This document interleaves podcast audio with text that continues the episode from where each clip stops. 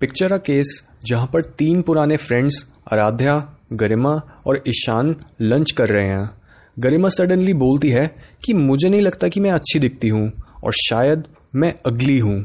आराध्या और ईशान गरिमा को अश्योर करते हुए बोलते हैं, नहीं, तुम अच्छी दिखती हो। आराध्या बोलती है, मैं तो कई बार ये सोचती हूँ कि काश मेरे फेशियल फीचर्स भी तुम्हारी तरह होते और वो दोनों अपनी इस स्टेटमेंट और थॉट को लेकर काफ़ी सिंसियर थे। यानी वो बस गरिमा को कंसोल करने के लिए उसे प्रेज नहीं कर रहे थे बट वो जेन्युअली ऐसा फील कर रहे थे। पर ऐसा कैसे हो सकता है कि कोई इंसान दूसरे में ब्यूटी ढूंढ ले, जब वो दूसरा खुद ही अपने में नहीं ढूंढ पाया? कुछ देर और इस टॉपिक पर बात करने पर पता लगा कि आराध्या भी उतनी ही सेल्फ कॉन्शियस है जितनी गरिमा है। और शायद ईशान की भी कुछ अपनी इनसिक्योरिटीज होंगी। और ये इसलिए क्योंकि हर इंसान अपनी अपीयरेंस को दूसरों से काफ़ी हार्शली जज करता है। और जनरली हम मीडिया को ब्लेम करते हैं एक अनरियलिस्टिक एक्सपेक्टेशन सेट करने के लिए। रिसर्च भी यही सजेस्ट करती है कि मीडिया हमारी सेल्फ इमेज को नेगेटिवली इंपैक्ट कर सकता है। और हम ये चीज़ मिरर में भी देखने पर एक्सपीरियंस करते हैं और दूसरों को देखने पर भी। क्योंकि ऑलमोस्ट सारे लोग ही उन ब्यूटी स्टैंडर्ड्स के आसपास भी नहीं होते।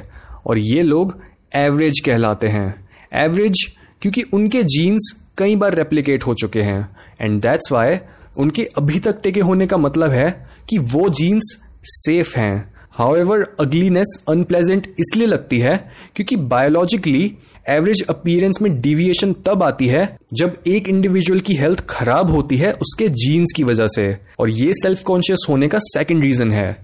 यहाँ तक कि अगर कोई एनिमल भी बीमार हो जाता है तो वो अकेला रहना प्रेफर करता है ताकि वो इस बीमारी को आने वाली जनरेशन के डीएनए में ना फैलाए। सो इट डजेंट मैटर हमें कोई बीमारी है या नहीं।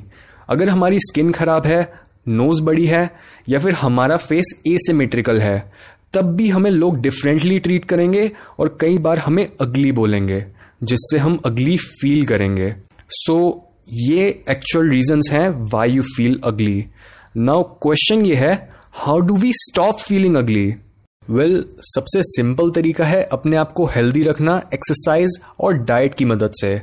और उसके बाद भी जो फ्लॉज हमें नेचुरली मिले हैं, उन्हें एक्सेप्ट करना और उनकी रिस्पॉन्सिबिलिटी लेना। क्योंकि जो लोग अपने आप को एक विक्टिम समझते हैं, वो हमेशा ही इनसिक्योर रहते हैं। इसके साथ ही एक और ऑप्शन है अपने कॉन्फिडेंस को अंदर से बढ़ाना, जिससे हमारी सेल्फ वर्थ एक्सटर्नली रेगुलेट होने के बजाय इंटरनली रेगुलेट हो। यानी हमें अपनी कमियों और खामियों से अटेंशन हटाकर अपने उन फीचर्स और टैलेंट्स को अप्रिशिएट करना है जो हमें बाकियों से अलग बनाते हैं। इसका एक तरीका है मिरर में अपने आप को देखना, बंद करना। क्योंकि ऐसा करने पर हमारी सेल्फ परसेप्शन बाहर से नहीं, बल्कि हमारे अंदर से बनना शुरू होगी। और हम ये कई बार दूसरों में भी ऑब्ज़र्व करते हैं कि कई लोग उतने अट्रैक्टिव ना होने के बावजूद भी काफ़ी कॉन्फिडेंट होते हैं और तभी एक वेल डेवलप्ड पर्सनैलिटी हमेशा लुक्स को हरा सकती है। इट डजेंट मैटर चाहे वो डेटिंग हो वन नाइट स्टैंड हो या फिर एक जॉब इंटरव्यू हो, एक कॉन्फिडेंट पर्सनैलिटी का चाम अलग ही होता है। एक 2015 की स्टडी में भी देखा गया कि लॉन्ग टर्म रिलेशनशिप्स में अट्रैक्टिवनेस रिलेशनशिप सेटिस्फैक्शन से किसी भी वे में रिलेटेड नहीं होती।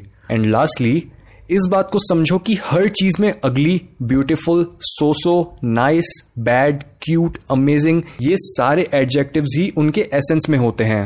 वो हमारे ऊपर है कि हमें उसमें क्या देखना है। और बिल्कुल ऐसे ही हमें अपने आप में देखना चाहिए कि हम अपने कौन से एस्पेक्ट को एक्सेस कर रहे हैं। क्या हम सिर्फ़ अपने एसेंस के अगली पार्ट को ही ज़्यादा अटेंशन दिए जा रहे हैं? या फिर हम सिर्फ़ अपने एक एस्पेक्ट को ही अपनी रियलिटी मान रहे हैं और अपनी रियल पोटेंशियल को भूल रहे हैं?